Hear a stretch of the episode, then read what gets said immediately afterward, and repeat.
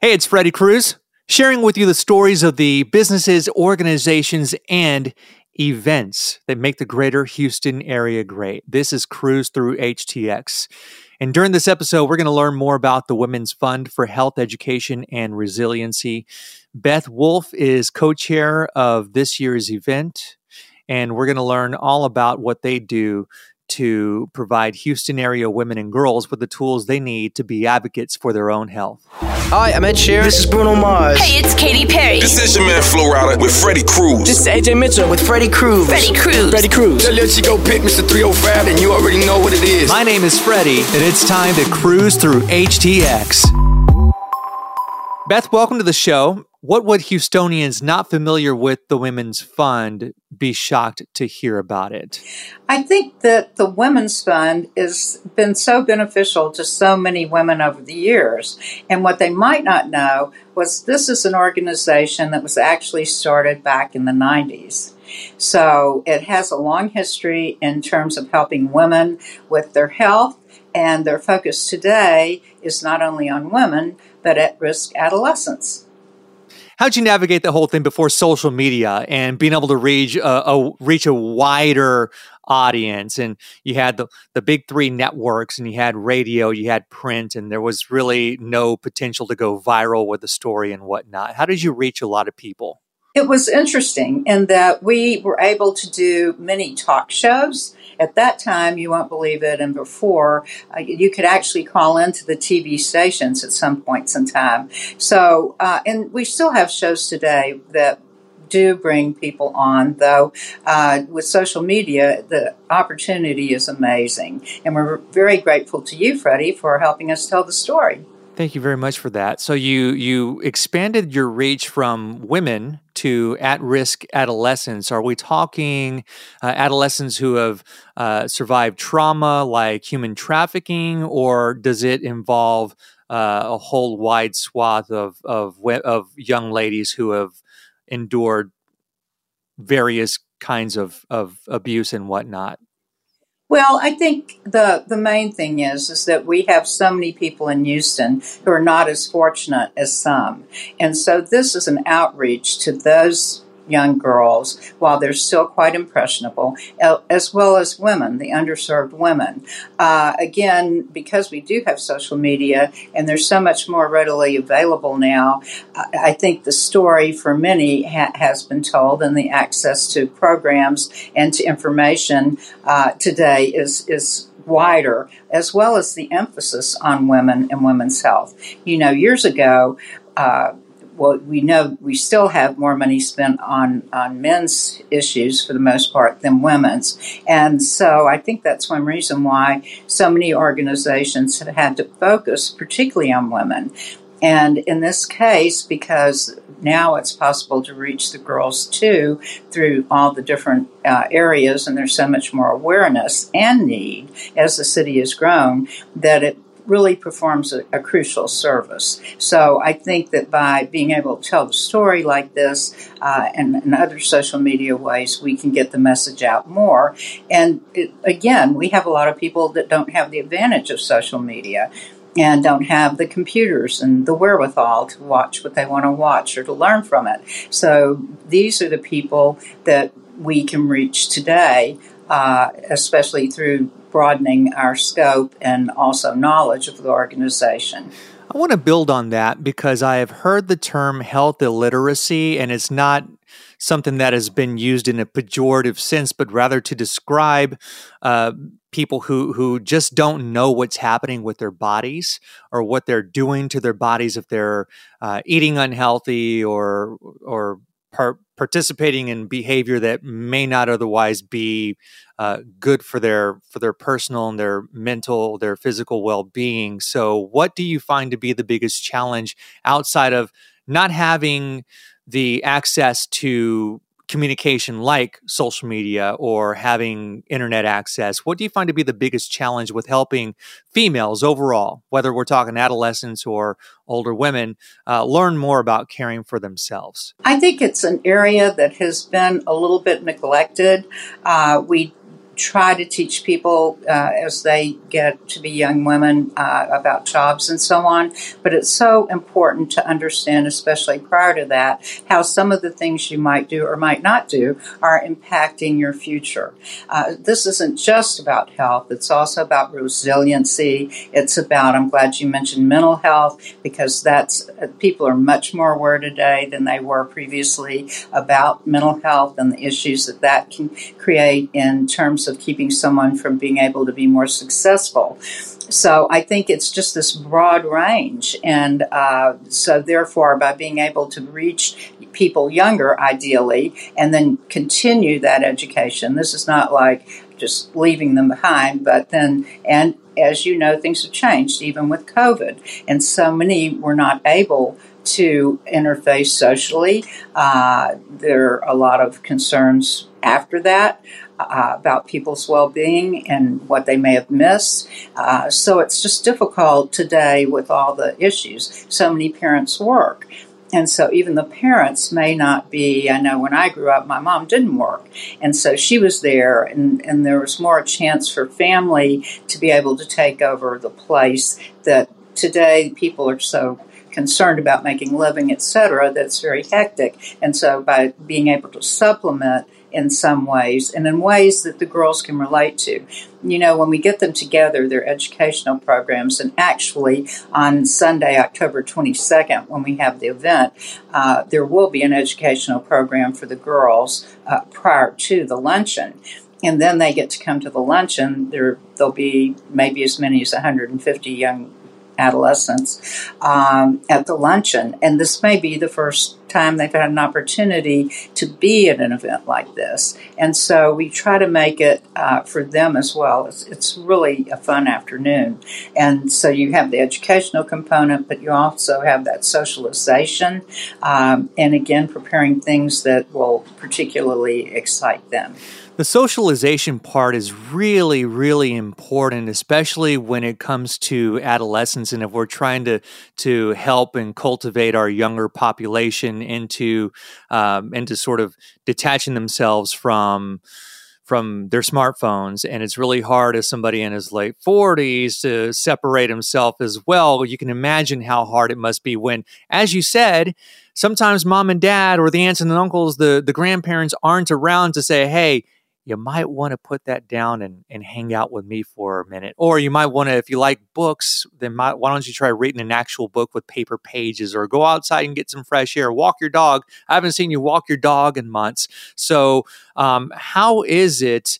that you're reaching young ladies, teenagers, early 20s, uh, early 20 somethings in in an environment where maybe they don't they don't get to be around this um, as often. So they're going to, as you said, be at your event. They're going to be around this kind of stuff uh, for the first time in a long time. What else are you doing throughout the year to at least try and get them to uh, to at least try and attract them out to to spend some time with you and your and your advocates? Well, they have identified. They're identifying through the schools uh, students that they think would benefit from this, that would be receptive, and where it could really make a difference. And so there are uh, other educational sessions. This just happens to be a fundraiser so that there will be money to continue this type of program throughout the school year.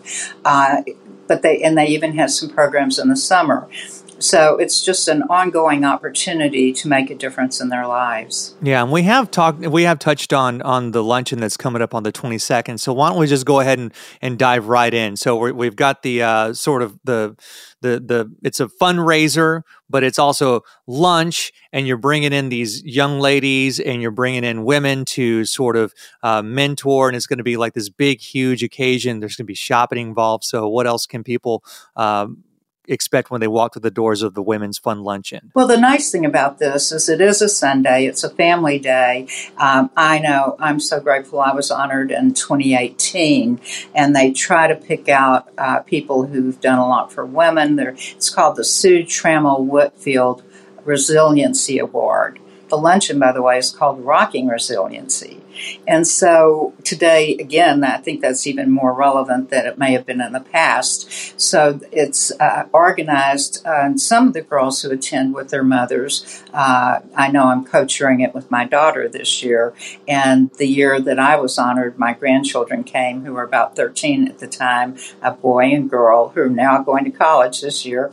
And um, they just they had a ball. So it's a nice chance to mix uh, the group, so to speak, to spend the afternoon with your family uh, in a family friendly environment. And the Sue Trammell Whitfield Award for Resiliency this year goes to Stephanie Suru and her daughter in law, Katie Suru and they have a very interesting uh, place called She Space. It's really a shared working place for young women who are starting out in their careers. So you can, at, at She Space, which is off of I 10, uh, fairly close to town, uh, they have a whole office. Uh, it, it's just delightful. Maybe maybe you'd like to do a podcast there one day. I'd love to. It sounds a lot like a Regus, one of those Regus places where it's like a shared work environment, or maybe a WeWork rather. Well, it is. It is, but it's strictly, you know, it, it's for women primarily. Yes. And the nice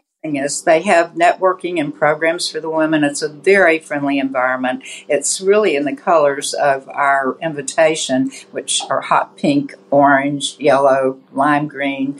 So it, it's an upbeat place. It gives you a great opportunity. I know when I went into business, I had to lease a space myself and it was really frightening. That was in 1978, and there were a lot of women doing that. And still today, as we know, though there are more women in the workplace, there's still a long way for us to go. So by having a place like She Space where they can uh, collaborate, they have a shared uh, conference area, a shared uh, lunch area. So we felt they were deserving of this special award and, and acknowledgement. So it's it's a very unusual event. There's so many components to it, and it's it's meant to be educational. It's meant to give us socialization, and again, even for I know my grandson in particular was not looking forward to coming, and he had a ball, and he actually bought uh, I think it was a Rockets poster for his room, so he was very happy. And it's a chance to share with your children the idea of giving back, the idea of philanthropy, which that's so needed in our community. Philanthropy tends to have this sort of attached meaning to it that you've got to be a $25,000 minimum donor or spend $100,000 and buy a plaque on a wall at a at a major museum in a in a large American city when in fact that's not even really what philanthropy means. It means giving back, paying it forward, and whether that's with money or with your time and and helping your neighbor, helping your community. And that's the thing. Uh, I think it's a great opportunity for uh, children and grandchildren to share that with their family that day and see what a difference they can make. And in the meantime, you know, so often you give and you don't ever get to see the result, but you'll be able to see the bright faces of these young women who may be attending this event for some of, of our children. They go to special things all the time. It may not be a fundraiser, but you know, they're, they're out and about. But for these girls, it, it may be the first nice luncheon they've been to. So it's it's a, a wonderful uh, and unusual opportunity. One of my friends, his name is William Garay. He has a podcast called The Business Coffee Hour, and he had mentioned something called the, the ripple effect. And it's one of those things where you just never know. You do one small thing, it ripples into something huge. And so, my favorite thing about uh, paying it forward is the unseen ripple effect. So, you don't have to see that's the most, to me, that's the most rewarding part is like you'll see a smile on a face if you go to one of these events and you pay it forward. But what you don't see is the effect it has the next week or the next year or in 10 years if you make somebody's day, if that somebody is a mom who's got a teenage girl and that teenage girl remembers being at an event with Beth and her daughter and her grandchildren, and she thinks to herself, wow, I remember that one time when I was a kid and somebody helped me. And now it's my turn to have that sort of impact on somebody. And that's really how we make how we how we how we grow society. It's it's not about what you can see right. It's not about the immediate impact. It's what it's it's not knowing to me, that's the most rewarding part. Yes, it, it, it really is. And uh, by the way, the keynote speaker will be talking about focusing on resiliency. It will be an inspiring uh, message for everyone, and especially for young people and young women, the underserved, that may not get that opportunity as much. So I know my grandchildren, my son, my family walked away just feeling like they'd had a great day. Uh, and it came somewhat reluctantly because, oh, mom, it's another event, you know. But uh, that's the thing, and it's difficult for me to express or to put in words exactly uh, what the day is like. But Freddie, maybe you'll stop by. All right, you you're inviting me to crash the party. I might just have to. I think it'd be fun. Absolutely. I appreciate that. And I want to, as we wrap up the conversation, Beth, uh, you're quite well known within the Houston area. And I want to go back to something you talked about being in business starting in 1978. And if you can go back to the businesswoman in that year and give her a sort of a nudge, give her a sort of uh, pep talk when she wasn't feeling like she had it in her what would you tell her? I, I tell you, we are so grateful to be in Houston. And I would just tell her that anything is possible. You know, I was actually divorced in 74, which I always say was long before it was popular. So in 1974 is when women got the Equal Credit Opportunity Act passed. So when I started in real estate and we wrote contracts, it had only the man's name and it would say and wife. So you can understand, needless to say, we have progressed, but it was incredibly, and I think it's one reason why I'm well known and why I've been honored as much as I have, which I again appreciate, and I, I do it out of being grateful and hoping to be able to share with others because it's so important. That, and I think if we realize that it's within us what we do. Uh, life is hard. I know it's particularly hard and challenging today. It's so it's not about what happens to us. Our power comes from the way in which we react to it. I love that. Please, y'all, check out the Rockin' Resiliency Luncheon happening on October 22nd. It's all benefiting the Women's Fund for Health Education and Resiliency. And the website's all one word. It's the womensfund.org. Talking to co chair Beth Wolff. Thank you so much, Beth, for coming by the podcast today. Enjoyed it. Thanks for having us. Hey, it's me. I'm back with a quick little nudge. If you enjoyed this podcast as much as I did putting it together for you, then please leave a review on your favorite podcast platform and subscribe to the newsletter at cruzthroughhtx.com and share with your family and friends. Thank you.